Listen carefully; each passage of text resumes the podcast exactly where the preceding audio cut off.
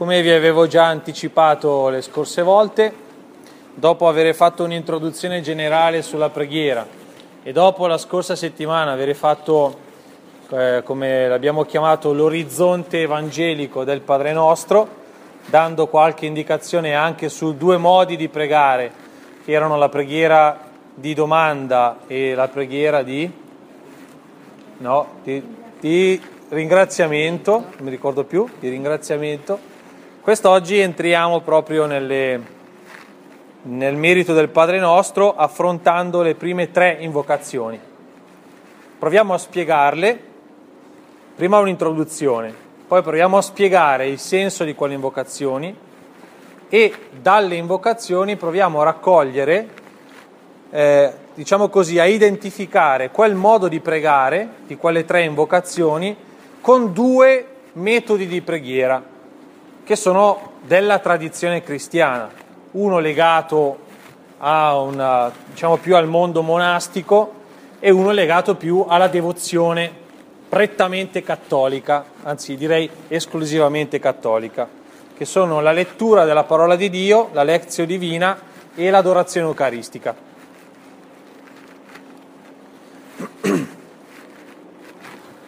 Il Padre nostro è la preghiera di Gesù. In essa si rispecchia la sua stessa esperienza di fede. Vi ricordate che già la volta scorsa eh, avevamo fatto questa sottolineatura, che il Padre nostro non è una preghiera scritta a tavolino, non è un esercizio di stile. Gesù che fa il maestro di preghiera, no? E dice: ciao, adesso vi faccio vedere come si scrive una preghiera, si mette e compone eh, la poesia. No?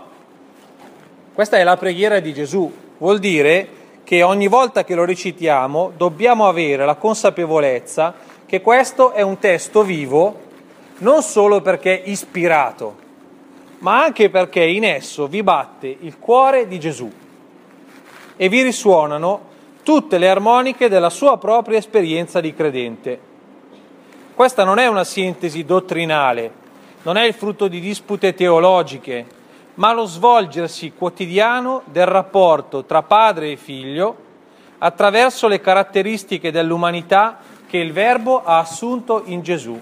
Vuol dire che in questa preghiera sono raccontati i rapporti trinitari, ok? Per dire una roba teologica forte. Vuol dire che questo scritto di Gesù è uno scritto, questa preghiera di Gesù è una preghiera teologica, nel senso che ci parla dell'esperienza di Dio che Gesù, da uomo, figlio di Dio, ha avuto. Qual è stato il rapporto tra me e Dio? E come ha eh, plasmato la mia vita questo rapporto? Che uomo sono diventato nel rapporto con questo Dio? Come ho imparato a rivolgermi a Lui, a guardarlo, ascoltarlo? Come la mia vita è cambiata nel rapporto con questo Dio. Il Padre nostro è il condensato di tutto questo nell'esperienza di Gesù. È importante sapere questo, eh? Perché? Perché se la volta scorsa avevamo spiegato che cos'era il regno di Dio, vi ricordate che avevamo spiegato che il regno di Dio è Dio che è Padre e si prende cura degli uomini come un padre, questo è il regno di Dio, il modo con cui Dio esercita il suo potere, allora vuol dire, vuol dire che anche Gesù, se ha vissuto questo rapporto, ha sperimentato che cos'è il regno di Dio. Si dovrebbe dire che il primo a entrare nel regno di Dio è stato Gesù, in senso proprio. E l'ha fatto con una tale intensità, con una tale profondità, con una tale radicalità e autenticità, che potremmo arrivare a dire questa cosa, che in Gesù c'è il regno di Dio. Cioè la sua unione con il Padre, l'intensità dell'amore tra lui e il Padre è stata tale che a un certo punto chi guardava Gesù vedeva la presenza del Padre. In che modo la vedeva? Eh, perché Gesù nella trasfigurazione è diventato luminoso, allora lì si vedeva la gloria di Dio. No, nel suo modo di essere uomo, Gesù traduceva, traduceva il modo di essere Dio del Padre. Il perdonare i peccatori non è un'invenzione di Gesù, è l'incarnarsi in Gesù del modo con cui il Padre guarda i peccatori. Lo scacciare i demoni che Gesù compie non è un esercizio di potere da parte di Gesù, è l'incarnarsi in Gesù della lotta che il Padre fa tutti i giorni per noi contro il male. E via così. Allora nell'umanità di Gesù si vedeva, abbiamo visto, il Padre. Chi ha visto me ha visto il Padre. Non credi, Filippo, tu, questo? Non credi ancora? Perché mi dite mostraci il Padre e ci basta? Chi ha visto me ha visto il Padre. Tutto ciò che ho udito dal Padre mio ve l'ho fatto conoscere, eccetera, eccetera, eccetera. Tutte espressioni giovannee, eh, del Vangelo di Giovanni, che ci dicono questa verità. Mm? Nel Padre nostro c'è il condensato di come il regno, la paternità di Dio, ha preso forma in Gesù. Di più ancora, di come l'evento del regno, il modo di comportarsi di Dio come Padre, è la persona stessa di Gesù. È la persona stessa di Gesù. In lui, infatti, la paternità di Dio e la chiamata alla figliolanza si sono compiute in un modo unico e irripetibile. Gesù ha intrecciato la sua esistenza con quella del Padre, che lo chiamava, per operare in lui e per mezzo di lui. Perciò, perché tutto questo discorso sul regno? Per questo. Perciò anche il suo pregare è un racconto e allo stesso tempo un elemento dell'accadere del regno. Il Padre nostro è annuncio del regno di Dio e realizzazione del regno di Dio. Si capisce questa cosa? È un po' diffi- è un po' difficile da capire, mi rendo conto. Il Padre nostro è annuncio del regno di Dio perché ci racconta che papà è Dio. È un papà al quale posso chiedere da mangiare, posso chiedere perdono dei miei peccati, posso chiedere di aiutarmi ad amare come lui vuole e posso chiedergli di tenermi lontano quello con le corna. Questo è il racconto di chi è Dio. È un Dio che ha la volontà. Questo è il racconto del regno di Dio, è un annuncio del regno di Dio. Però allo stesso tempo il Padre nostro è il realizzarsi del regno di Dio. Perché? Perché in quell'uomo che lo ha pregato, lo ha inventato, lo ha recitato in centomila modi diversi, eh, in quell'uomo lì abbiamo visto e abbiamo toccato con mano l'amore di Dio. Ok? Allora, quando noi leggiamo il Padre nostro e lo recitiamo, no, dobbiamo farlo con questa consapevolezza, con questa profondità. Anche il suo pregare è un racconto e allo stesso tempo un elemento dell'accadere del regno. Rivediamo nella preghiera di Gesù la sua intimità con il Padre, l'essere proteso verso di Lui, il non avere altro desiderio che gli uomini sperimentino l'amore di Dio, il non desiderare altro che accada alla sua volontà riconosciuta come bene supremo. Contempliamo il modo in cui quella comunione tra Padre e Figlio ha plasmato Gesù, facendolo diventare essere, no scusate, facendolo essere regno in opera, facendolo, divent- facendolo essere regno in opera. Quando Gesù dice convertitevi e credete al Vangelo perché il regno dei cieli è vicino, convertitevi, il regno dei cieli è vicino, la prossimità del regno. Era Gesù che andava lì dai disgraziati a prendersi cura di loro e andava da quelli che erano arroganti a dargli una scurlita e a dirgli: oh, cosa stai facendo? La prossimità del regno. Ecco perché Gesù annuncia ed è il regno presente. La moltiplicazione dei pani, l'insegnamento sulla precedenza del regno, le guarigioni, il perdono, l'insegnamento a tal riguardo, la lotta contro la tentazione e contro il maligno, sono tutte cose che Gesù ha fatto e ha detto. Lo vedete che è il Padre nostro? Lo vedete che è il Padre nostro? Lo vedete che darci oggi il nostro pane quotidiano è la moltiplicazione dei pani? È la stessa manifestazione. Lo vedete che Gesù che scaccia il demonio e dice taci, esci da quest'uomo, è il ma liberaci dal male, eccetera, eccetera, eccetera. Il Padre nostro è Gesù che accoglie il suo regno e il regno che avviene in Gesù. Pregare il Padre nostro è dunque calarci nel mistero di Gesù quale presenza del regno, è immergerci nelle profondità dell'annuncio evangelico e nel rapporto stesso tra Gesù e il Padre. Perché sto dicendo queste cose un po' difficili? Per far capire che cos'è il pregare il Padre nostro. Perché noi dovremmo riuscire a smontare, no, tutta la nostra abitudine a pregare una preghiera che è il condensato dell'esperienza di Gesù. E l'abitudine nel recitarla, anche, diciamocelo perché lo facciamo tutti, anche con una certa superficialità e leggerezza, ci fa perdere lo spessore di questa preghiera. Ci fa perdere lo spessore di questa preghiera. Charles de Foucault, eh, scusate, sì, Charles de Foucault, quando pregava, no, diceva che era di una tale profondità il Padre nostro, no, che spesso non riusciva neanche a iniziarlo.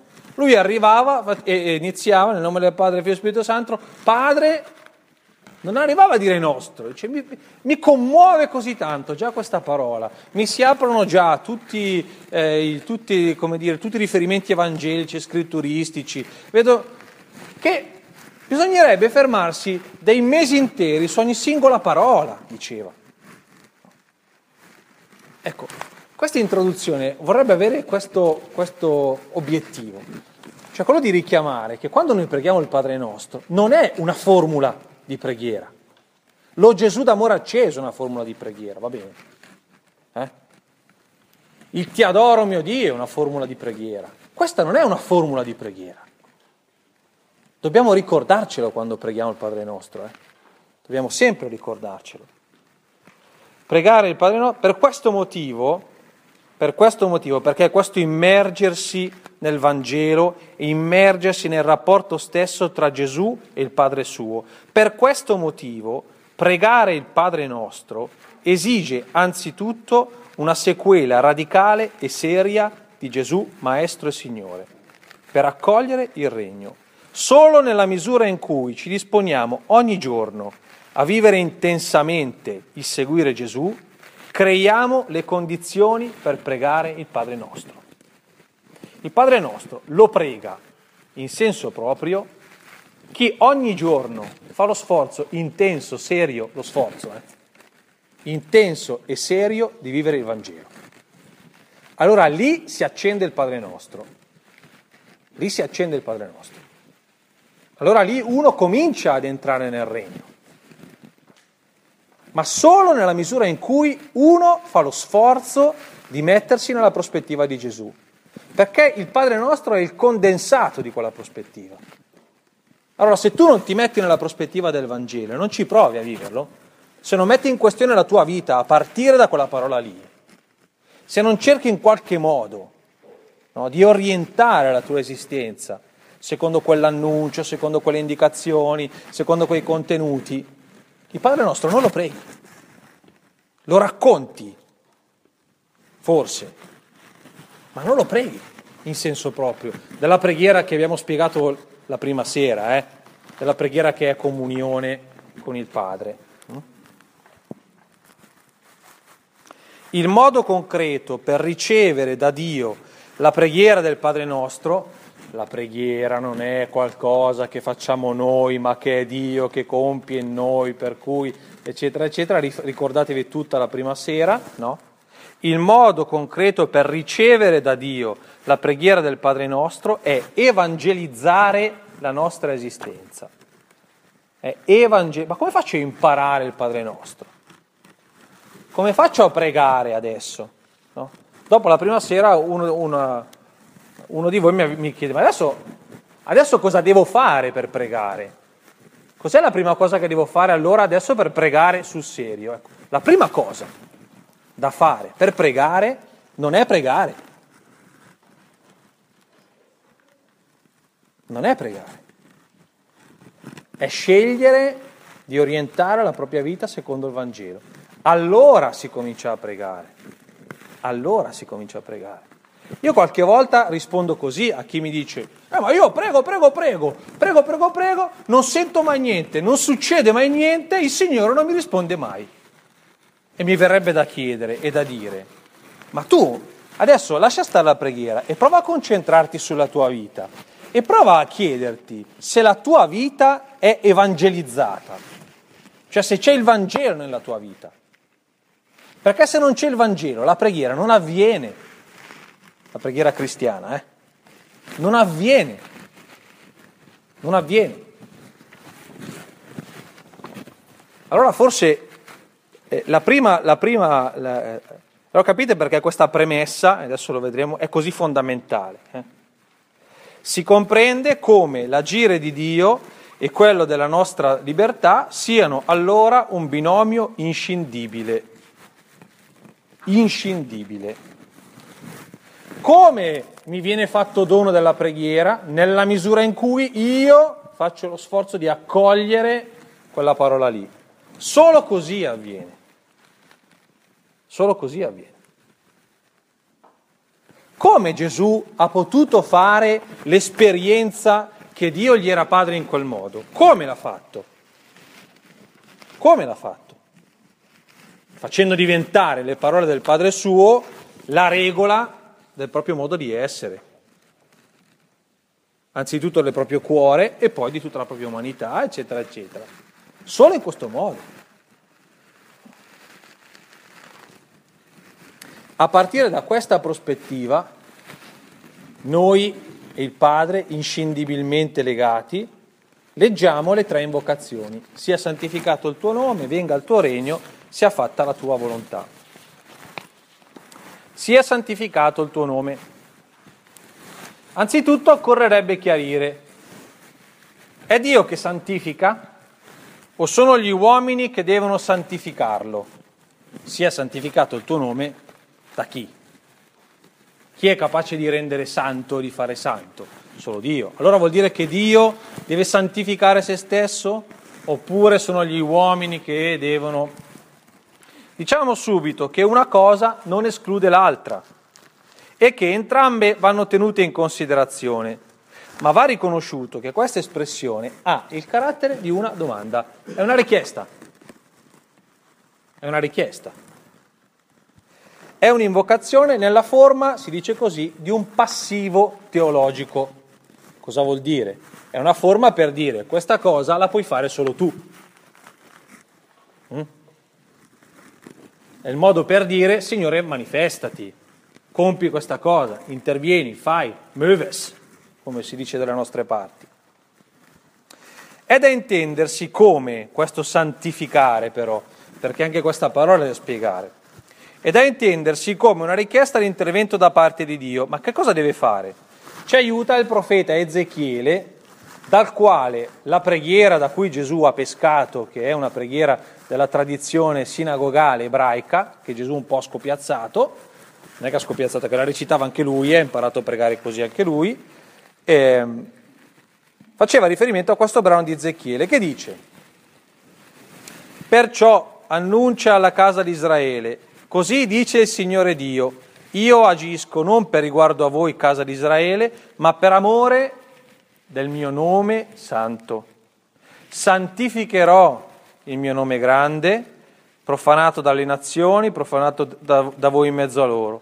Allora le nazioni sapranno che io sono il Signore, quando mostrerò la mia santità in voi davanti ai loro occhi. Ma cioè, adesso spiegaci cos'è questo mostrare la tua santità, cos'è questo santificare, cos'è questo santificare il tuo nome, cos'è questo mostrarti santo. E dopo lo dice: vi prenderò dalle nazioni, vi radunerò da ogni terra, vi condurrò sul vostro suolo, vi aspergerò con acqua pura, io vi purificherò dall'impurità, dagli idoli, vi darò un cuore nuovo, metterò dentro di voi uno spirito nuovo, toglierò da voi il cuore di pietra e vi darò un cuore di carne.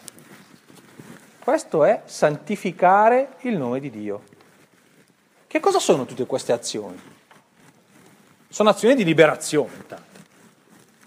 Il popolo era oppresso, era schiavo, era disperso in mezzo alle nazioni e Dio a un certo punto, preso dalla pietà del suo popolo, che un po' perché era disperso, un po' perché avevano la testa dura, un po' perché si facevano sviare facilmente, si era frammentato tutto, era andato dietro agli idoli. Allora a un certo punto Dio dice: adesso basta, adesso intervengo io e vi metto un po' a posto, perché siete lì un po' tutti strepenati, vi darò un cuore nuovo, vi purificherò, eccetera eccetera. Questo è santificare il nome di Dio. Allora è una cosa che fa lui. Sì, è una cosa che fa lui. E che tipo di azione è? Una liberazione, una salvezza, un radunare e ricostituire la vita del popolo, un ridare l'identità.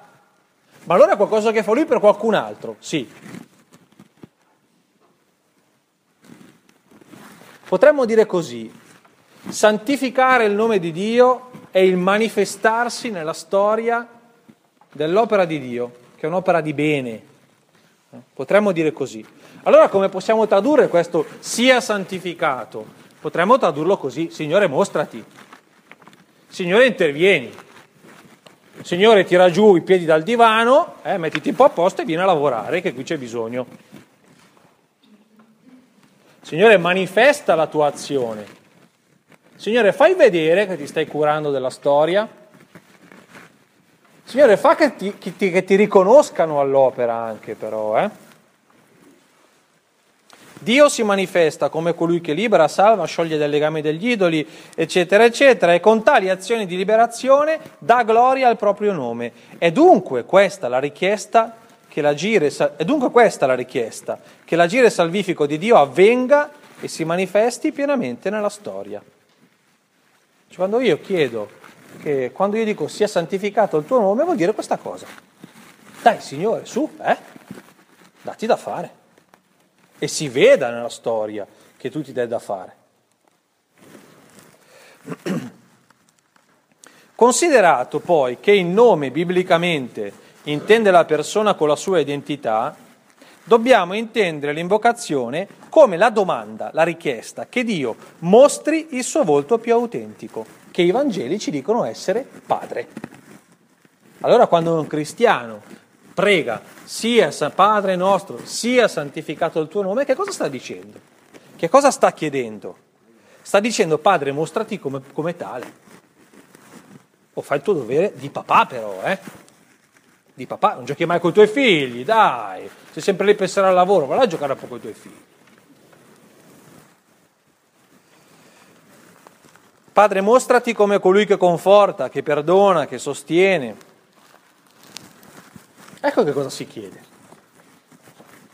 Però avevamo detto che c'è un intreccio sempre tra quello che Dio fa e quello che l'uomo compie, sempre.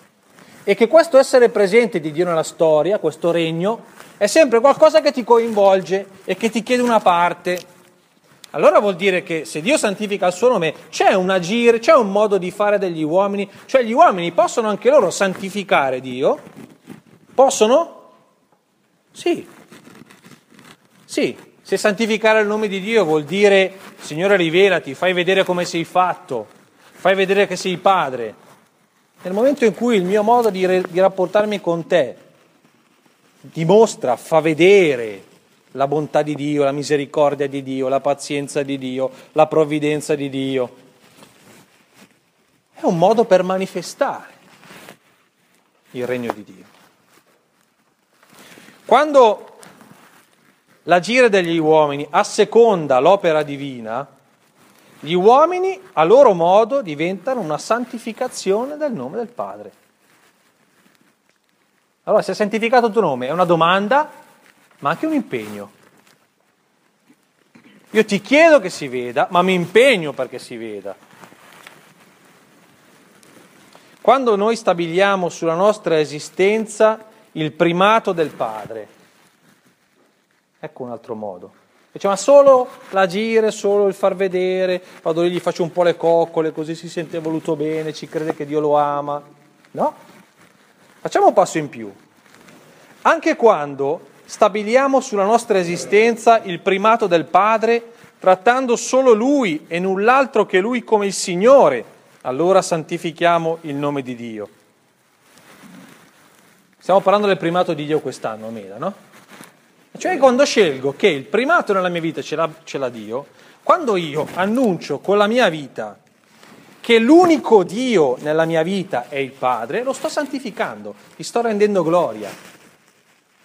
Quando io rinuncio ad essere schiavo di tutta una serie di cose che mi condizionano la vita e dico no, io non sono schiavo di nessuno perché il Signore mi ha liberato e allora io scelgo di stare con il Signore, ogni volta che agisco così, ogni volta che affermo il primato di Dio sulla mia vita, sto santificando il nome di Dio. Ora vedete come è un intreccio? Io affermo il primato di Dio sulla mia vita perché? Ma perché è Lui che mi viene incontro a prendersi cura di me, se no non potrei farlo. Però allo stesso modo questa cosa non avviene se non sono io che la accolgo in modo autentico. Sia santificato il tuo nome. Venga il tuo regno. Abbiamo già accennato che in Gesù si realizza pienamente il regno di Dio, so, il regno di Dio sopra. Nella carne di Gesù contempliamo quello che avviene a chi si sottomette al regno e allo stesso tempo ci viene mostrato che cosa significa concretamente il regno che viene nella propria vita. Dice, ma uno che è entrato nel regno di Dio come diventa? Come il risorto diventa? Uno che vive della stessa vita di Dio. Cioè vuol dire che a furia di pregare il Padre nostro diventiamo come il risorto. Eh sì. Eh sì. Quando io guardo la carne di Gesù, cioè Gesù fatto Gesù uomo, è il figlio di Dio fatto, fatto uomo, no? Che cosa vedo? Vedo che cosa succede in uno che è entrato nel regno di Dio. E allo stesso tempo vedo anche come si fa ad entrare nel regno di Dio. Come si fa? Lo guardavano pregare, lo guardavano pregare, e dicevano, ma come fa quello lì a pregare così? Vangelo di Luca, no? Lo vedevano ritirarsi in preghiera, poi tornava indietro, andavano lì e dicevano, ma insegnaci anche noi.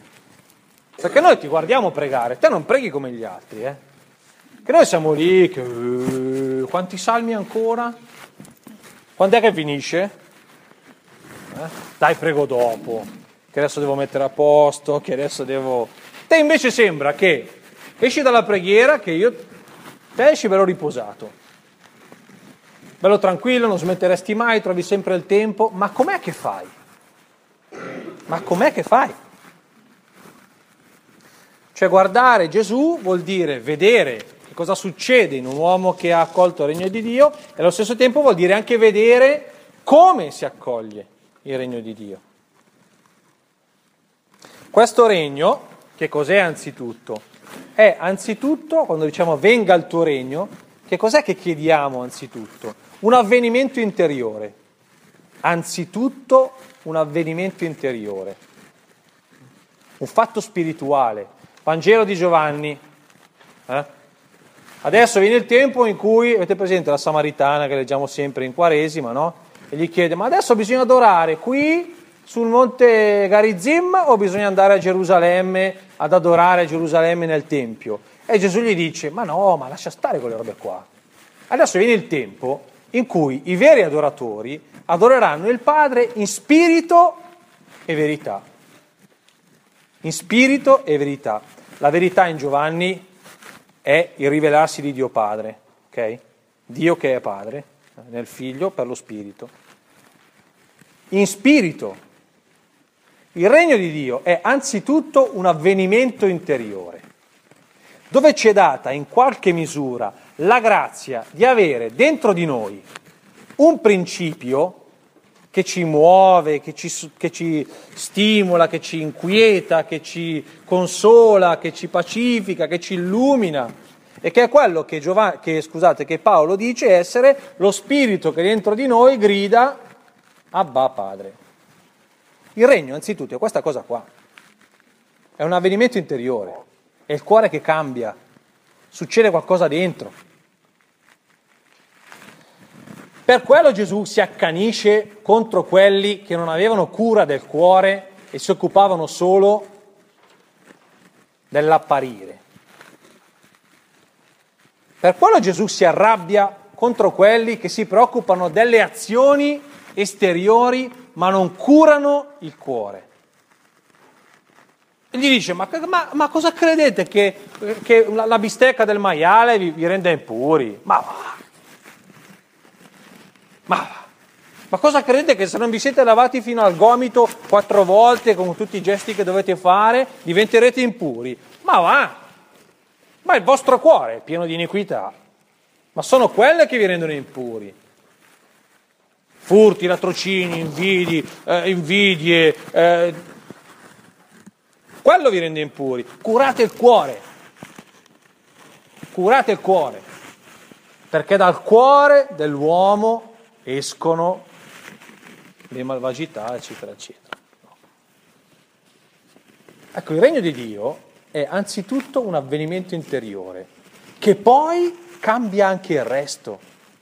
Qualche volta invece noi pensiamo di fare il contrario, di cambiare tutto il resto, senza cambiare o senza lavorare perché quello spirito che ci è dato cambi il cuore. La roba là di Ezechiele che abbiamo letto prima. No, noi siamo preoccupati, dice, abbiamo questo difetto, no? Sono un tipo nervoso, no? Devo smettere di essere nervoso. No, devi smettere di essere nervoso. Devi imparare la misericordia, che è un'altra cosa. Che è un'altra cosa. No. È come se uno c'ha, che ne so io, ha preso l'antibiotico sbagliato, in medicina sbagliata c'ha uno sfogo. E lui lo cura mettendo su il trucco. No? Devi togliere quella roba che è dentro, fa venire fuori la schifezza. No? Noi qualche volta invece pensiamo che la vita cristiana sia fare il make-up. Cioè togliere tutte quelle cose che nel nostro comportamento, che nel nostro comportamento, no? Apparentemente non sono secondo il Vangelo. Allora insistiamo, ciaccaniamo e ci riempiamo anche di frustrazione perché ci sono certi difetti nostri che non ci leveremo neanche dopo morti, secondo me. Che il buon Dio ci sopporterà con i nostri difetti anche dopo, perché... No, qualche volta noi ci comportiamo così. E allora uno sta, magari sta attento a non fare certe cose perché gli hanno spiegato che è una cosa, è un peccato, è una cosa brutta, non devi fare quelle cose lì, non devi... E però non si preoccupa del cuore. Allora magari dentro di sé coltiva, no? Però io non ho fatto niente, eh? No, io non ho fatto niente. Oppure, ancora, oppure peggio ancora, no? Coltiva le azioni buone così. Fa un sacco di bene senza avere il cuore buono. Che è terribile. Che è terribile. Ah, noi dobbiamo, eh, venga il tuo regno, vuol dire che io devo prendere la forma di Gesù, mi impegno per essere tanto generoso quanto è stato, quanto è stato Gesù, mi sacrifico, sono generosissimo, do tutto per tutti, ma il cuore è di un cattivo che, che gli viene fuori dalle orecchie, il bene che fa va a male, nel senso vero della parola. No, il regno è un avvenimento interiore. E ciò che noi dobbiamo curare prima di ogni altra cosa è la nostra interiorità. È la nostra interiorità. Dobbiamo trovare il modo, bisogna imparare, c'è il modo di farlo, eh, lo vedremo. No. Fare in modo che questo principio interiore che ci muove verso il buono, il bello, il vero, eh, cambi il cuore. Che cosa dice Ezechiele al popolo di Israele?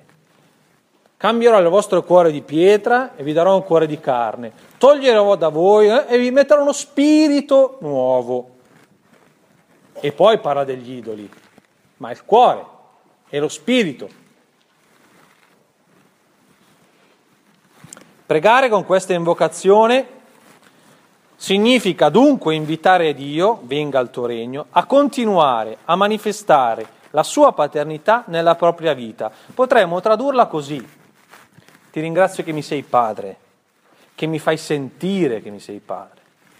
Non abbandonarmi, continua a parlare al mio cuore, fammi sentire la tua tenerezza e la tua presenza, allontana la paura e l'angoscia, fammi sentire che hai fiducia in me.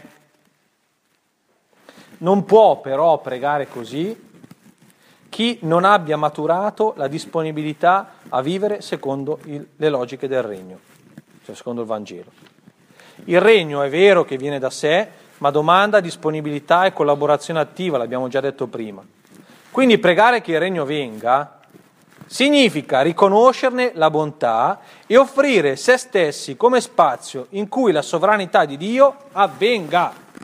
Come faccio a far sì che il mio cuore sia il tempio dello Spirito? Come faccio che il mio corpo sia appunto tempio dello Spirito, eccetera, eccetera? E farò in modo che mi impegnerò perché... Eh, ma mi hanno detto che fa tutto Dio...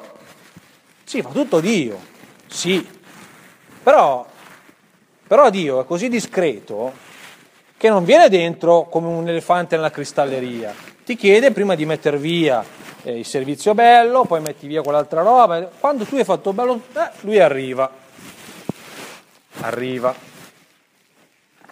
Senza la tua collaborazione no, non avviene, non avviene, per questo scusate, i sacramenti a chi non ci crede non vanno dati, mm? perché non funzionano, non funzionano. Non contiamoci sulle belle storie, ma sì, ma diamogli, tanto qualcosa succederà, eh sì, cos'è? Non succede niente, ed è evidente che non succede niente. No. Eh, ma allora poverino, allora se non gli hai dato sacramenti, allora vuol dire che non ha lo, lo Spirito Santo, non può, vuol dire che il Signore gli vuole bene. Eh, eh. Perché il Signore, che è così grande, è così piccolo da star lì a guardare se uno ha fatto tutti... Ma no, per piacere, non diciamo sciocchezze. Lo Spirito soffia anche in chi non è. Però... Perché abbia un'efficacia vera, la volontà deve collaborare, la libertà deve collaborare. Questo è un dato di fatto, dobbiamo ricordarcelo, sempre.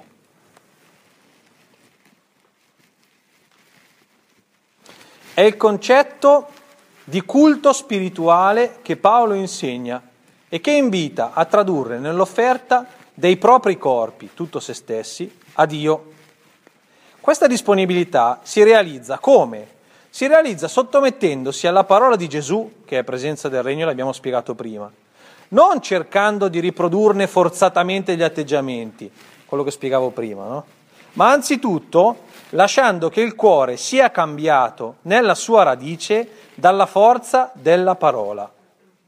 Un ascolto profondo, orante, abbandonato, umile. Allora, come si fa allora? E devi sottometterti alla parola di Gesù. Cosa vuol dire che devi sottometterti alla parola di Gesù? Che vado lì, leggo, c'è scritto mettere il pezzo A con il pezzo B, infilare il bullone C, dare una bella stretta e sei diventato cristiano, regno di Dio. All'Ikea lo vendono. Eh? No, non è così. Non è così. Vuol dire che quella parola lì non è anzitutto un libretto delle istruzioni, è un ambiente, è un respiro, è una presenza, è una presenza. Avete presente quando si va in profumeria, che entri, rimbalzi contro il profumo che c'è dentro, dopo quando riesci a farti largo e stai dentro un po', quando esci, eh, porti in giro tutto quello che ti è rimasto addosso, eh? Oltre a quello che hai provato, ti sei impregnato, no? Una volta succedeva, l'esempio è più brutto, però una volta succedeva quando si andava nei locali e si fumava, no? Eh, io andavo nel convegno parrocchiale del, del mio oratorio a giocare a stecca, anche se non si poteva, cioè avevo quattordici anni, si fumavano come dei disperati, poi tornavo a casa e mia mamma, hai fumato?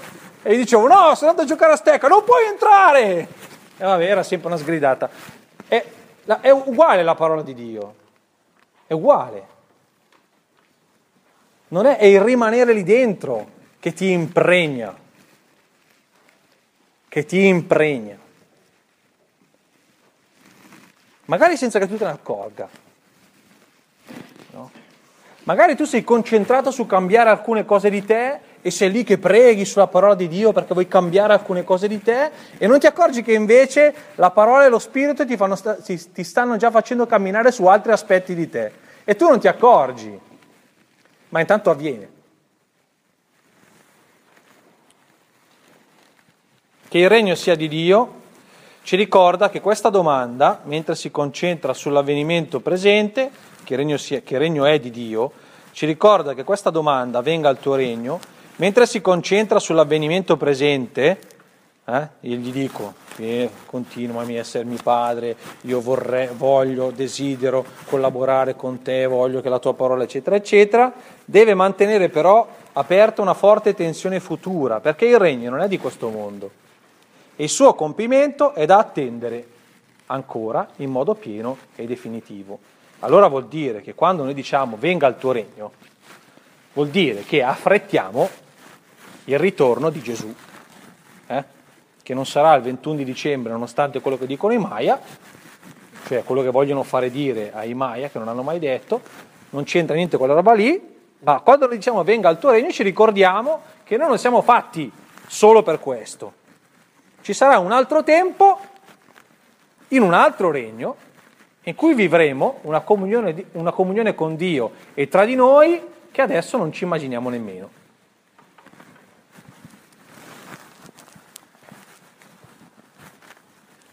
È un po' chiaro cosa, cosa, cosa implica questo venga al tuo regno? No?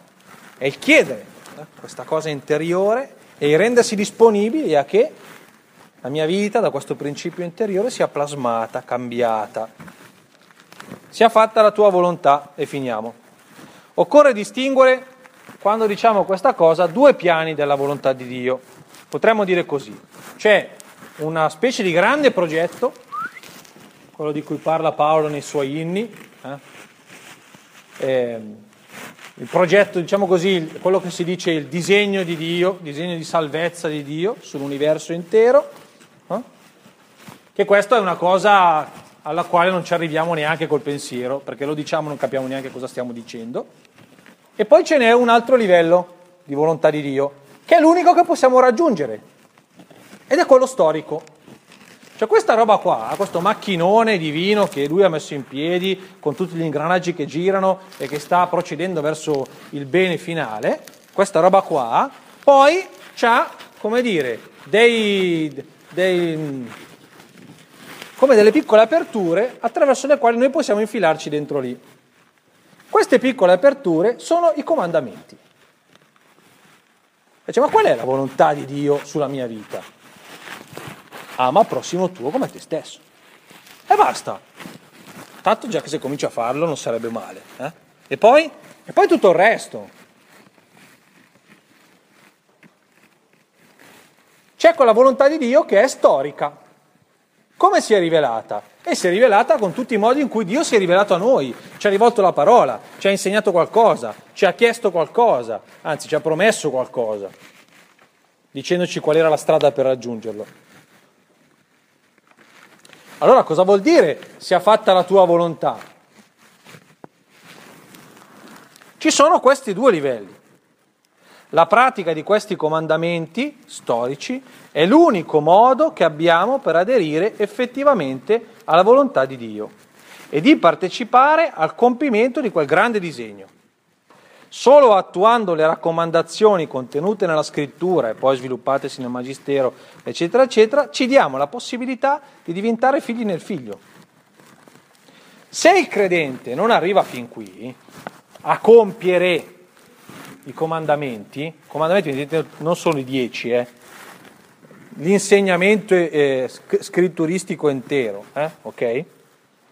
Se non arriviamo a compiere questa cosa qua, l'esperienza della comunione con Dio resta parziale fino all'inconsistenza. È quello che Gesù rimprovera a quelli lì che ci avevano lì tutti i momenti in parrocchia con lui e gli dicevano: Signore, Signore, Kyrie eleison, Kyrie eleison, alleluia! E lui diceva: basta, alleluia, e vai a aiutare i poveri. Dopo quelli che aiutavano troppo i poveri diceva mai alleluia, diceva: vieni a fare qualche Kyrie eleison, perché te... Eh. No, dice, non è chi dice Signore, Signore, ma il modo per compiere la volontà di Dio è la pratica della parola di Dio. La pratica della parola di Dio. Volete sapere chi sono i miei fratelli, i, le mie sorelle, mio padre e mia madre? Sono quelli che compiono la volontà del Padre mio. Come si fa a compiere la volontà del Padre mio? Osservando i comandamenti. Che cosa chiede Gesù al giovane ricco che gli arriva lì, tutto di corsa trafelato, si butta ai, a, ai suoi piedi? Maestro, buono, che cosa devo fare per avere la vita eterna? E fai i comandamenti, sono scritti. Già fatto, bravo. Adesso cosa devo fare? Che cosa mi manca ancora? E niente, vieni con me a fare il figlio. Come si fa a fare il figlio? E ti fai coccolare. No, sono grande io. Eh. Oh. Ci ho messo una vita a diventare autonomo e indipendente. Sta attento che adesso lascio perdere tutto quello che ho costruito per rimettermi lì a far decidere a un altro quello che io devo fare e dove io devo andare.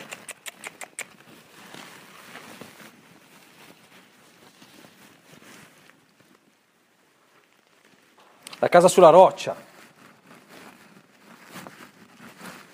Vi dirò a chi è simile colui che...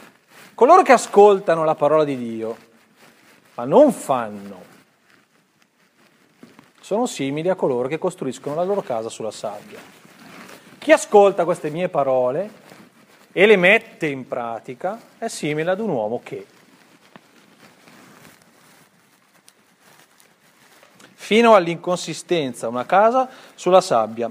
La predicazione di Gesù da questo punto di vista è stata assolutamente inequivocabile. Ricordiamo, la casa sulla roccia, le diatribe con coloro che erano tutta apparenza, il richiamo a chi invocava Dio senza obbedirgli, l'affermazione della pratica della volontà di Dio come principio di figliolanza e fratellanza nella fede. Di sé addirittura Gesù ha parlato come di uno che si ciba della volontà di Dio.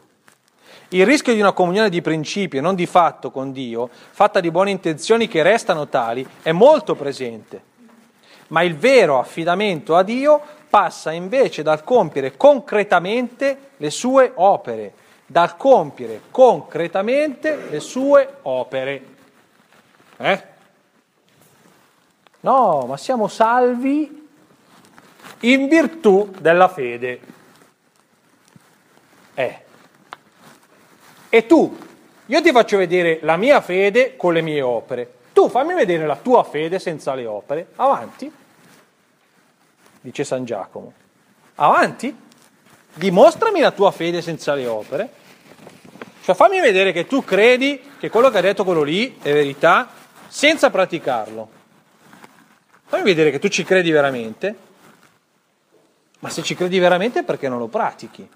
Almeno, perché non ci provi almeno? La riuscita non è il problema. Perché non ci provi? Concretamente. Allora, pregare con sia fatta la tua volontà non significa solo augurarsi che col grande piano divino, universale, dagli ingranaggi che girano, eccetera, eccetera, eh, sulla storia degli uomini si realizzano, ma invece assumersi la, nos- la responsabilità di lottare contro le nostre resistenze interiori che ci invitano a sottrarci ai desideri di Dio. Lottare. Ricordiamoci che la fede è una lotta. Mm? Una lotta. Anche una lotta. Questo è anche un ottimo strumento di verifica circa la bontà della nostra preghiera. Se il nostro pregare ci spinge, sostiene e motiva nel praticare la parola, allora è preghiera autentica. Se quando prego, se quando prego, nel lungo periodo, eh, mica la busciata di una volta e basta, se quando prego per tanto tempo mi accorgo eh, che la carità cresce, la speranza è incrollabile, la fede rocciosa, vuol dire che quella lì è preghiera. Se mi accorgo che succede il contrario, che più prego, meno mi viene voglia di aiutare i poveri, vuol dire che c'è qualcosa che non va. Non nella preghiera, ma in me che prego. Non sto pregando, sto facendo qualcos'altro. Sto facendo qualcos'altro. Guardate che, adesso è un po' brutale da dire, eh? Ma quelli che dicono, eh, quelli lì, quelli che vanno in chiesa, e dopo vengono fuori e si pugnalano alle spalle. C'ha ragione.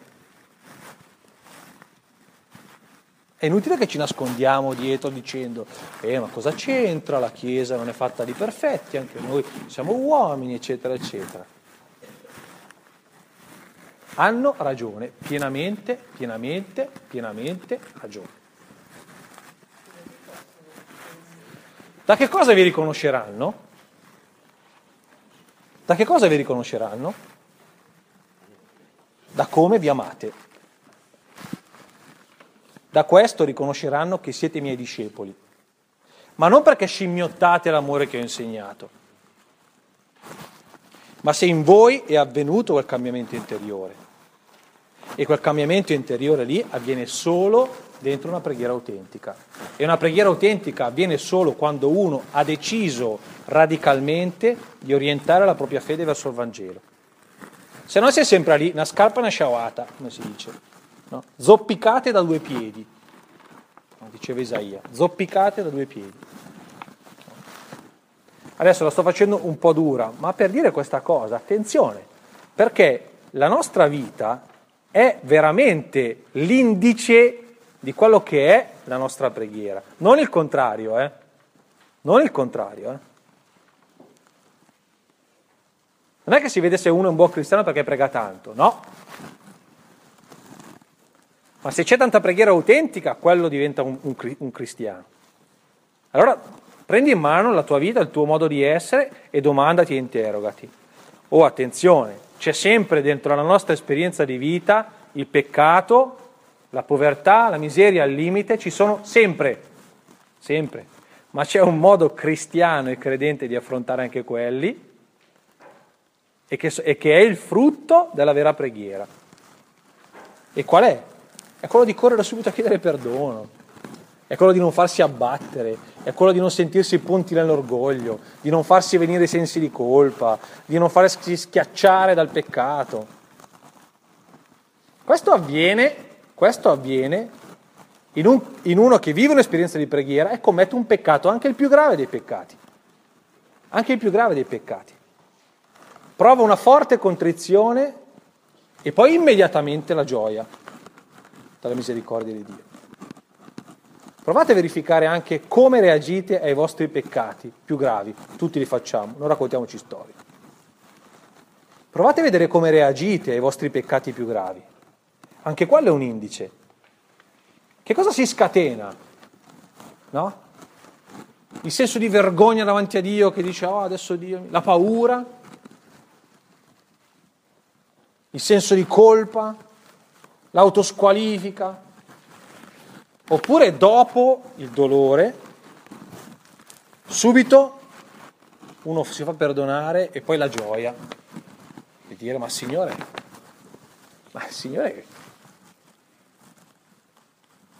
scusa Tiziana. No, sto parlando con mia figlia, con mia figlia l'altro giorno, lei mi dice ma una persona che non crede, crede nell'uomo, non crede in Dio e fa, e fa del bene, merita il paradiso. Sì. Se figli, questo lavoro per noi, che differenza c'è? Non c'è nessuna differenza, perché la fatica di chi obbedisce a,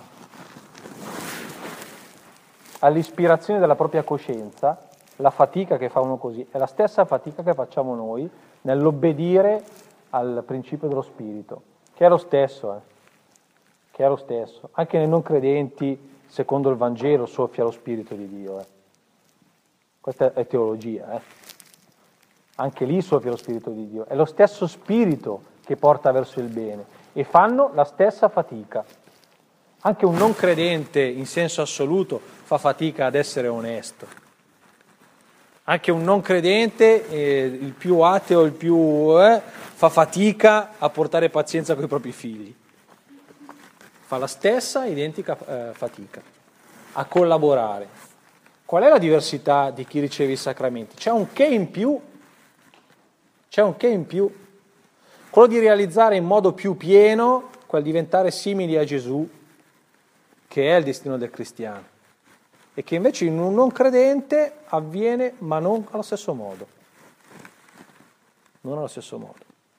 Perché se non fosse così, se non fosse che anche in altri soffia lo spirito, non ci sarebbero degli esempi di uomini di una, di una nobiltà, di una grandezza umana e non solo umana, anche spirituale, no? E che col cristianesimo non hanno avuto nulla a che vedere, nulla a che vedere.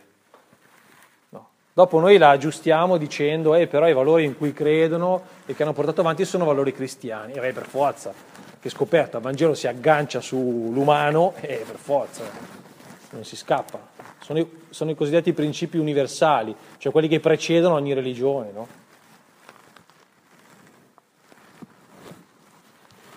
Da questo, tre considerazioni utili alla preghiera. Primo, in tutte e tre le invocazioni ritorna tuo, tua, tuo regno, tua volontà, tuo nome. È lo spostamento dell'attenzione da sé a Dio. Cioè quando io prego, la prima cosa che devo fare è essere un po' meno egocentrico.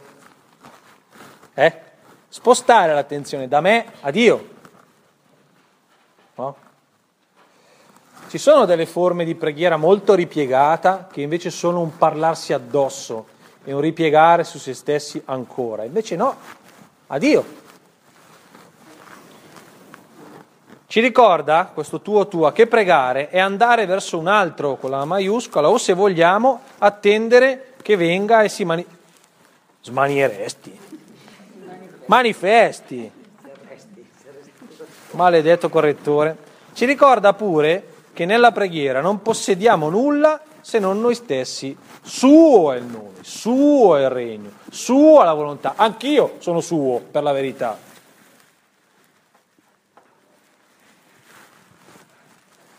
Ci ricorda ancora che nulla di ciò che appartiene e compete a Dio è raggiungibile con le sole nostre forze. Nulla. In definitiva, le tre invocazioni ci richiamano e ci pongono allora in un atteggiamento ricettivo. Ricettivo. È tutta roba sua e posso solo spera- sperare che arrivi via qualcosa. Di ascolto. Possiamo santificare un nome, invocare un regno, praticare una volontà nella misura in cui ci vengono rivelate e nella misura in cui ci disponiamo a lasciarci educare e ammaestrare da Dio. È tutta roba sua. Quindi atteggiamento ricettivo, di ascolto anzitutto. L'abbiamo già detto. Eh? Secondo, la trascendenza di quello che è oggetto nella, della preghiera. Cosa vuol dire questa trascendenza? Vuol dire che alla fine di tutto questo roba qua di cui parliamo nelle prime invocazioni non sappiamo quasi niente. Siamo qua che balbettiamo per dire cos'è sto regno, che tutte le volte devo stare lì a ripetermi la paternità di Dio, ma cos'è la paternità di Dio? Non ci viene da spiegarlo facile. Se poi parliamo della volontà,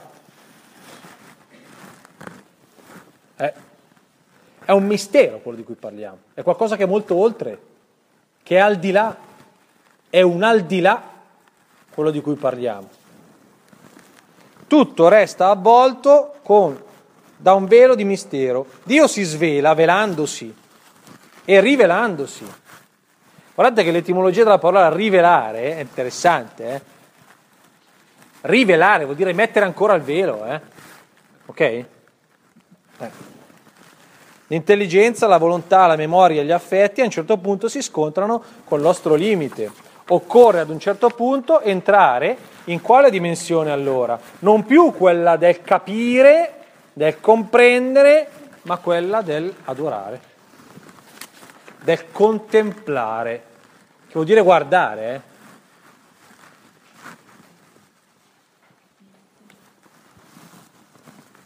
Terzo, grazia e libertà. L'esperienza di fede è immancabilmente e necessariamente un intreccio tra l'agire di Dio e l'opera goffa della nostra libertà. Non ci sono storie di fede se non con questo annodarsi. La volontà di Dio avviene anche nella misura in cui la pratico, il nome di Dio, ma questo l'abbiamo già spiegato più volte. A partire da queste considerazioni descriviamo due metodi di preghiera che ben le raccolgono e le favoriscono. Questi due metodi di preghiera eh, sono proprio dei, dei, dei metodi di preghiera, dei modi di pregare che riassumono il contenuto di quelle tre invocazioni. Sia santificato il tuo nome, venga il tuo regno, sia fatta la tua volontà. Non solo lo riassumono, ma lo traducono, ci danno la possibilità di viverlo. E sono la preghiera con la parola di Dio e la preghiera di adorazione. Ed è la preghiera di adorazione, che è un modo di pregare generale, eh, Ho scelto l'adorazione eucaristica perché è quella tipica della nostra tradizione. La lectio divina, cioè la preghiera con la parola di Dio. Tre passaggi sul perché, sul che cos'è sta roba. Presenza di Dio. Il Signore si è consegnato a noi anche nella forma di una particolare presenza che è quella della sua parola. Parola che noi a volte confiniamo nel solo libro stampato della Bibbia, ma tale parola è fatta per abitare il nostro cuore e la nostra memoria. Uè, gli ebrei imparano ancora la, la Torah a memoria, eh? Cioè i primi cinque libri della Bibbia la imparano a memoria. Perché? È perché dopo la porti sempre con te. Eh. Oggi abbiamo la tecnologia che ci aiuta. Eh? Adesso tiro fuori il telefono, se volete, apro iBible, cioè io, iBibbia, apri, c'è la Bibbia. Ma il criterio era intelligente invece. Porti sempre la parola con te, impara la memoria. E poi con la memoria, con il cuore, la presenza. Ogni qualvolta, dopo aver ascoltato la parola di Dio, torniamo con la memoria o con il nostro cuore ad essa, la presenza del Signore avviene nuovamente in noi. Perché tale presenza sia stabile e feconda, occorre attingere alle scritture con frequenza e con fedeltà, sapendo che dietro ad ogni loro singola parola c'è la presenza di Dio stesso che parla a noi e ad ogni uomo. Perché devo frequentare le scritture? E cosa vuoi frequentare? C'è scritto di seguire Gesù, la vita di Gesù è raccontata dentro lì, cosa vuoi fare? Leggere il Topolino. Leggi anche il Topolino in bagno, fuori dal bagno, leggi le scritture e impara le scritture. Perché? Perché, quel mo- quel, perché quelle scritture lì sono la compagnia di Dio. Sono la presenza di Dio. Non è l'unico modo. Fate un pellegrinaggio in Terra Santa e vedrete se poi non tornate custodendo una presenza. E come la memoria dei luoghi poi vi riattiva la memoria di Dio. Tantissimo. Chi va in Terra Santa e poi torna racconta tantissimo questa esperienza. Ecco, la parola è lo stesso. Quella presenza lì deve essere stabile, feconda dentro di noi. Eh, io non so come pregare, ci sono centocinquanta salmi, qualcuno è un po' strano, però ce n'è anche di belli belli belli. Tu prova a imparare a memoria il Salmo otto e quando vai in montagna, che sei là, che con Aidi le caprette, ti viene da dire: oh Signore nostro Dio, quanto è grande il suo nome su tutta la terra, sopra i cieli si innalza la tua magnificenza.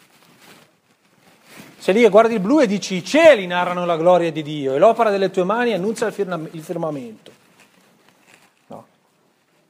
Capite che è un'altra preghiera. Non recitata come una formula, eh?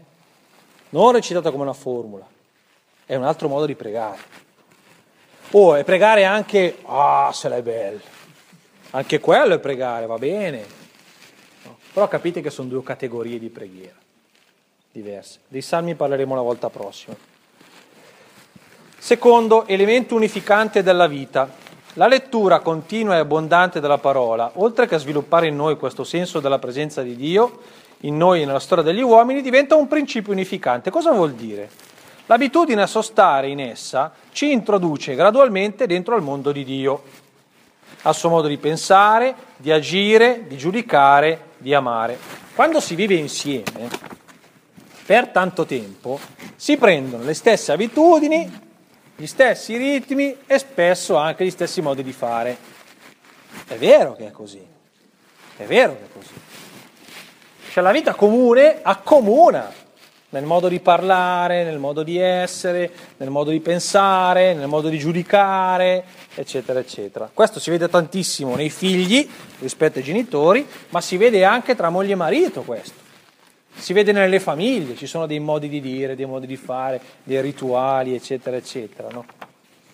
Tantissimo si vede. Si vede tantissimo negli adolescenti, che diventano uguali uno all'altro, stessi modi di essere, no?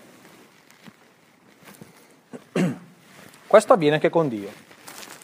L'abitudine a sostare in essa ci introduce fino a che la nostra esperienza di fede non diventa uno stabile dimorare in Dio, nel quale ogni elemento della nostra vita viene colto e vissuto secondo il suo senso proprio, che è quello stabilito da Dio.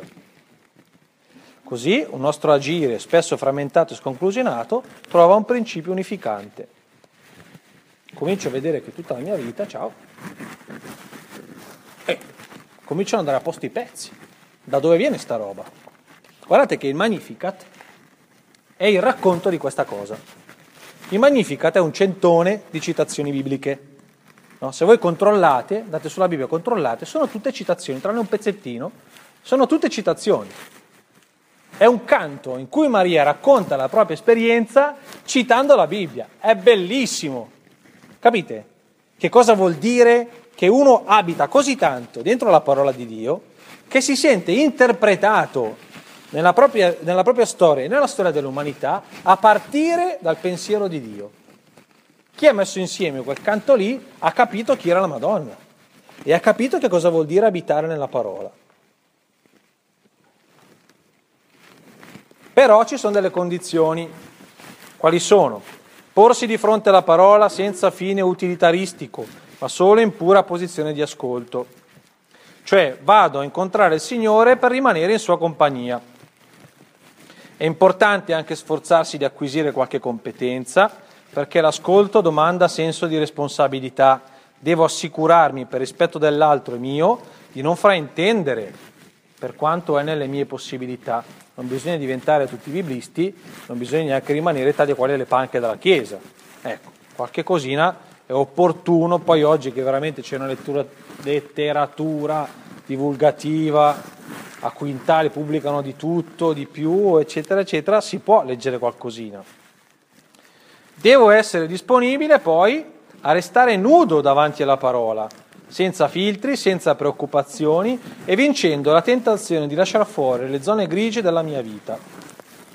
Succede qualche volta che uno si accorge, mentre prega con la parola di Dio, no?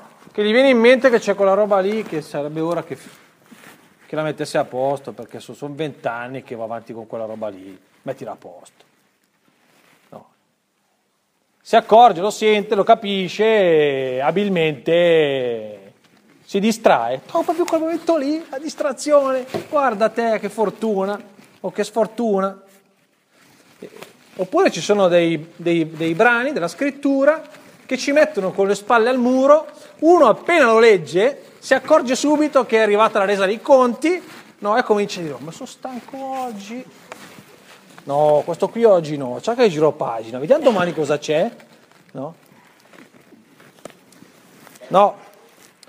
E poi davanti alla parola ci si presenta con la maggior libertà possibile e con la massima disponibilità a lasciare che essa scuota anche le certezze più incrollabili.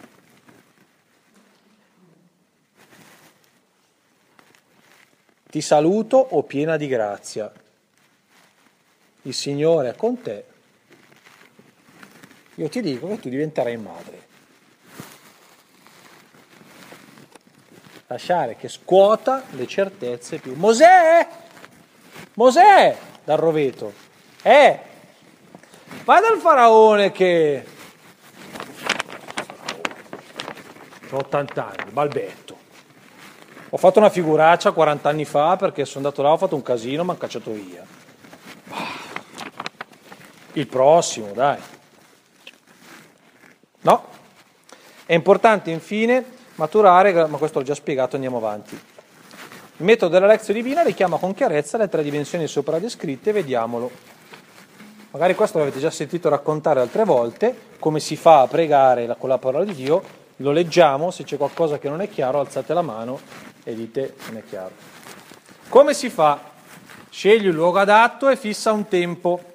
Secondo, un tempo vuol dire prego mezz'ora, prego tre quarti d'ora, prego dieci minuti. Rispetta la scelta fatta e verifica se è stata opportuna, vuol dire ho pregato troppo, era troppo poco, ho detto faccio la lezione in dieci minuti, dieci minuti leggi neanche il brano, almeno mezz'ora, eh, un'ora e mezza, com'è andato? Osti, dopo venti minuti non sapevo più cosa fare, ho colorato tutti i vuoti delle lettere, ho, ho fatto tutto quello che potevo fare, non sapevo, allora forse era troppo. Entro in preghiera, primo. Questo l'abbiamo già spiegato la volta nel primo incontro, per cui non, non lo leggiamo. Secondo, dopo essere entrato in preghiera, mi raccolgo concentrandomi sul testo che leggo e rileggo più volte, anche se già conosciuto, prestando attenzione alle singole parole che leggo e ai dettagli presenti nel testo, sapendo che quel testo è presenza di Dio per me e che non ci sono parole messe lì a caso. Eh? Perché erano un po' dei perfettini, quelli che hanno scritto la parola di Dio, hanno misurato le parole.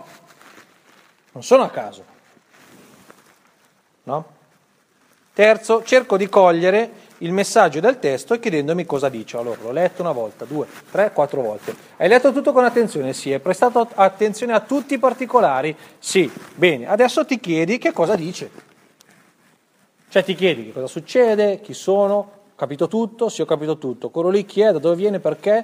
Se non ho capito qualcosa vado a guardare quello che c'è scritto prima o vado a guardare quello che c'è scritto dopo, cerco di capire se ci sono delle cose che non mi sono chiare, ma soprattutto mi chiedo: ma qual è il messaggio di questo episodio? Cioè mi chiedo che cosa l'hanno scritto a fare quell'episodio qua. Si chiama Vangelo, se stiamo leggendo il Vangelo, si chiama Vangelo, vuol dire che c'è una buona notizia. Ma che buona notizia c'è in questo racconto? Che cosa mi sta raccontando questa parola di Dio? Che cosa dice in generale? Quarto, provo ad applicare adesso il messaggio al mio personale vissuto, domandandomi che cosa dice a me quel brano, come mi interpella, come mi interpreta, cosa mi chiede di convertire, dove mi invita a incentivare l'impegno. Allora, ho letto le beatitudini. Mm. Cos'hai capito dalle beatitudini? E eh, ho capito che quelli che nella vita hanno un po' di... però Dio gli vuol bene. Gli vuol bene e questi qui sono particolarmente fortunati perché... Eh? Perché sono pieni di rogni? No. Perché sono quelli che possono fare, eh, sono quelli che hanno il posto in prima fila, ecco, questi Dio lo vedono da vicino. Ho capito questa cosa, bene, adesso te la tua vita, parliamo un po' di te, te in che fila sei? Sei in prima fila, sei in ultima fila?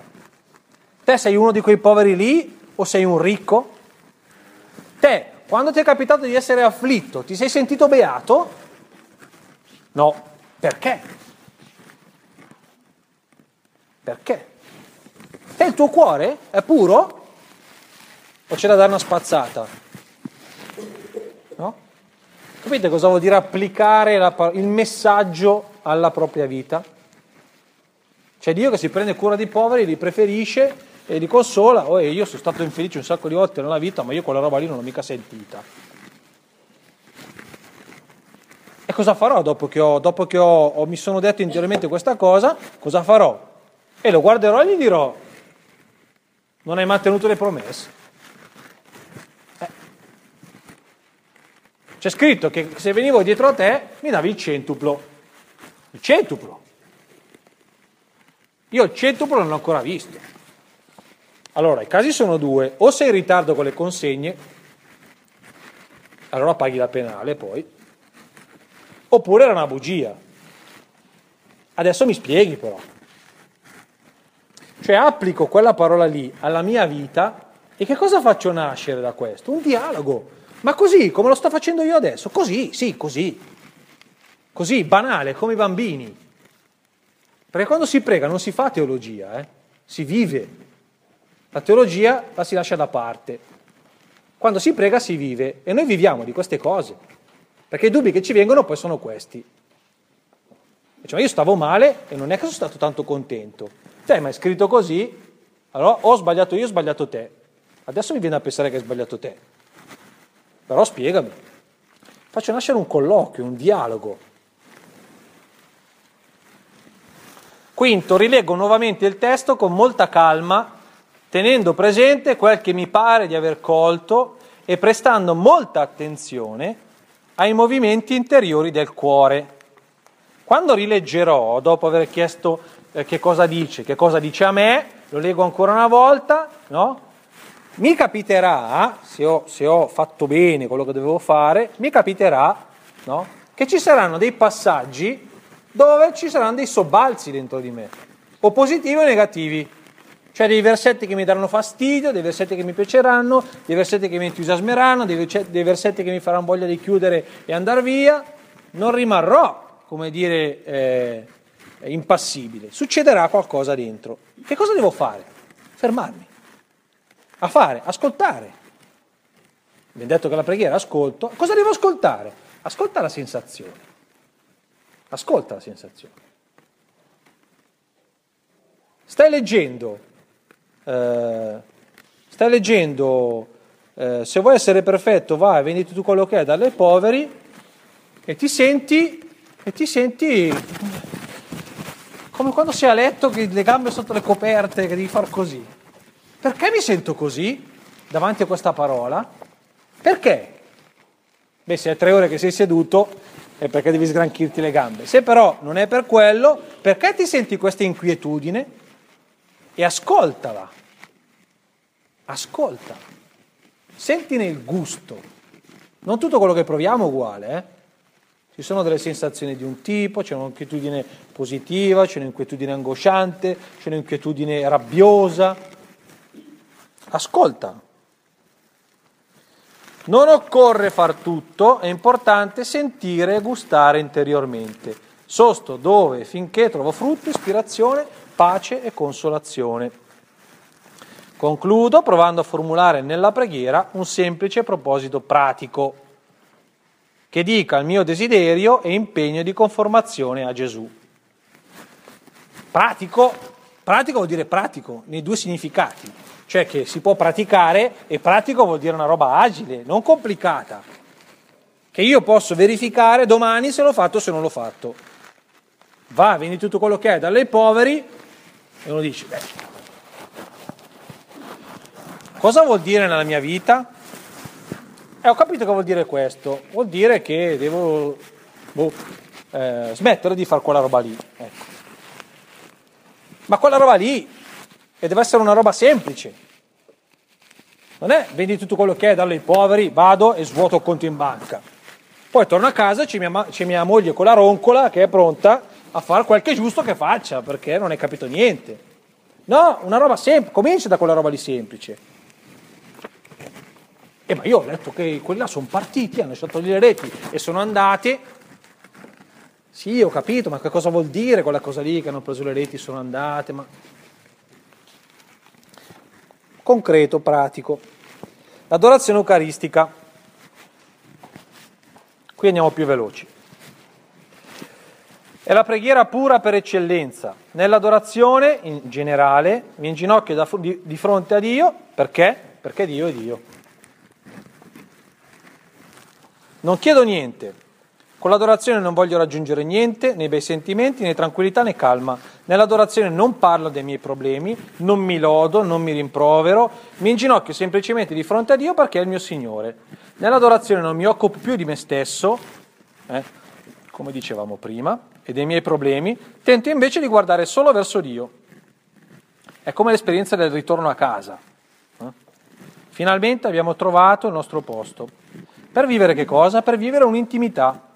Adorazione si dice adoratio in latino e significa letteralmente mandare un bacio. Eh, quando i nonni portano i nipotini in, ca- in chiesa, devono insegnargli a mandare i baci a Gesù. Devono, perché così si insegna l'adorazione. Perché insegni l'intimità. Così. Così, no? Adorare vuol dire, vuol dire baciare Gesù, mandare i baci a Gesù. Qualche volta eh, bisognerebbe provare anche a ripensare alcune nostre forme di adorazione, chiedendoci se fanno passare questo messaggio o se fanno invece passare un messaggio di distanza. Eh? Io me le ricordo, le adorazioni eucaristiche della domenica pomeriggio, nella cappella del mio oratorio, che è un quarto di questa, un quarto più bassa, è, è alta, un, è bassa un quarto, è, è grande, e, e, e, usciva il Don Giacomo, tagliabue, metteva fuori il Santissimo, il, um, con l'incenso, questo grande, una nebbia, un odore, non vedevi l'ora di andare fuori, non vedevi l'ora di, di, di non ne potevi più perché Dopo, quando eri un po' più grande, mangiavi la foglia, scavalcavi, scappavi, poi tornavi dopo, finita l'adorazione, per il, per, per, o per il cinema o per giocare a pallone. Eh, va bene. Ma quella roba lì, scusate, quella roba lì è chiaro che ha un senso, perché la liturgia ha un significato, però è sicuramente quello che non fa passare è un'impressione di intimità, certamente, questo non si discute, fa passare più l'idea del mistero, che è un'altra dimensione dell'Eucarestia e dell'adorazione, fa passare più l'impressione del mistero. Però certamente tutto un certo tipo di spiritualità ha privilegiato l'idea del mistero, giustamente, che va conservata, ma non ha tenuto insieme l'aspetto dell'intimità, se non in alcune forme devozionali un po' eccessive. No? Però questo va recuperato, l'intimità, l'intimità. tre. La Pasqua. Nell'Eucarestia celebriamo la morte di Gesù e la sua resurrezione. Eh. Nell'Eucarestia, morendo, Cristo si sacrifica per noi e nella resurrezione è presente come colui che, vabbè, stare davanti all'Eucarestia e guardare Gesù crocifisso e contemporaneamente lasciarsi guardare da Gesù che sulla croce sta dando la vita per me. Cioè non è un'adorazione generica, eh? È importante, è importante questa cosa, eh? Se no fai un'altra roba. Cioè io posso anche adorare il creato, eh? Dio nel creato, stando attenti a... a eh. a non finire le eresie, ma posso adorare Dio appunto sulla cima di una montagna. L'adorazione eucaristica è un'altra cosa. Sono davanti al mistero di Gesù che sta dando la vita per me. È la Pasqua. L'Eucaristia è la Pasqua. No? E quando sto davanti a Gesù e Eucaristia, sto davanti a Gesù che sta dando la vita per me. Ok? È importante questo. Eh? Perché? Perché questo poi condiziona il modo della preghiera. L'adorazione eucaristica allora è il permanere davanti a un mistero, come dicevamo prima, un mistero d'amore però. È un lasciarsi sorprendere e stupire dalla bellezza di questo amore, eccetera, eccetera. In pratica, come si fa? Ferme restando le indicazioni sull'ingresso in preghiera suggerite nella prima sera, si può adorare l'Eucaristia in vari modi. Occorre aver ben presente che questo modo di pregare è strettamente connesso alla celebrazione eucaristica e a tutti i significati della Pasqua. Perciò, se si può adorare in molti modi differenti, davanti all'Eucaristia però si sta nella luce della Pasqua e in continuità con la Messa.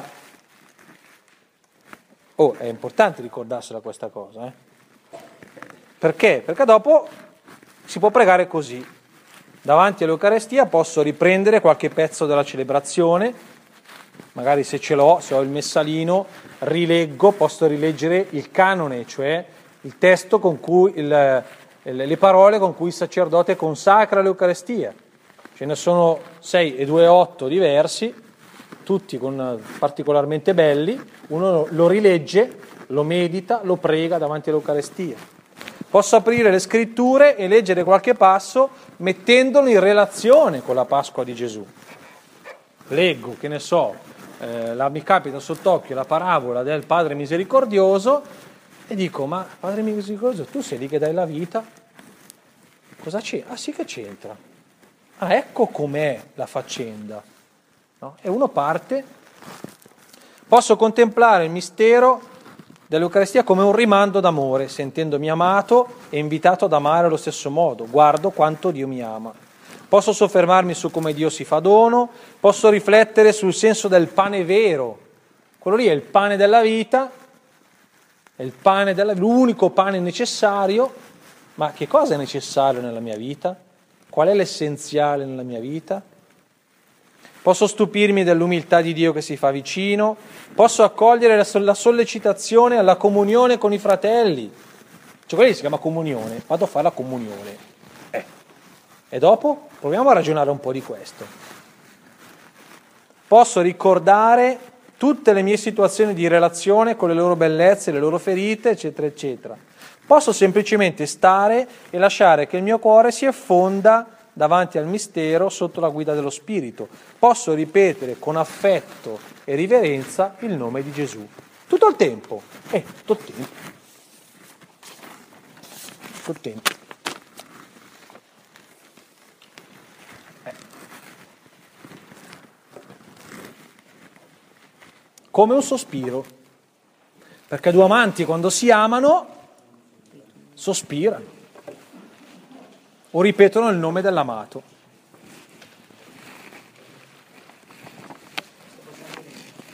Eh? Sì, sì, sì, i fogli sono fatti per essere tenuti. Vedete però come questi due modi di pregare riassumono bene quei tre aspetti. Il tuo regno, sto in ascolto, la trascendenza è un mistero. E poi il terzo, che non mi ricordo più, la grazia e la libertà. Eh? La parola di Dio che mi raggiunge, io che rispondo, e poi ascolto ancora, e poi faccio un proposito.